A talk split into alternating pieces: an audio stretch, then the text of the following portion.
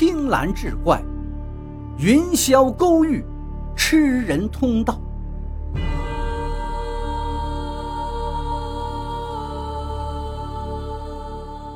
我站定了身体，将双手触摸在两边的墙壁上，然后突然想到了什么。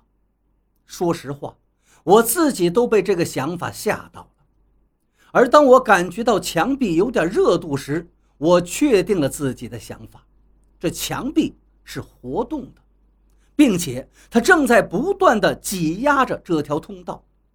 我来不及多说了，侧着身子迅速的追上了他们。口齿不清的喊道：“快快快快跑！”虽然不知道我看见了什么，但是听到我急促的声音，两个人也赶紧跑了起来。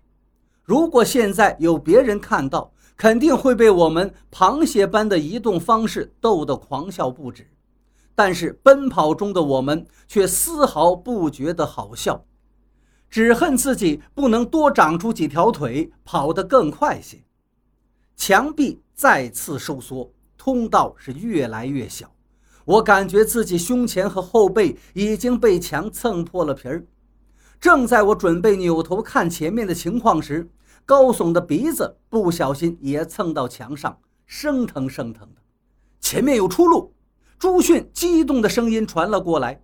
受到这个鼓舞，我的速度再次加快了，但由于前面速度太慢。我还是撞到了李航文身上，李航文又撞到了朱迅身上，就像多米诺骨牌一样，排在最前面的朱迅无处借力，摔倒在了地上。更糟糕的是，通道此时变得更加小了。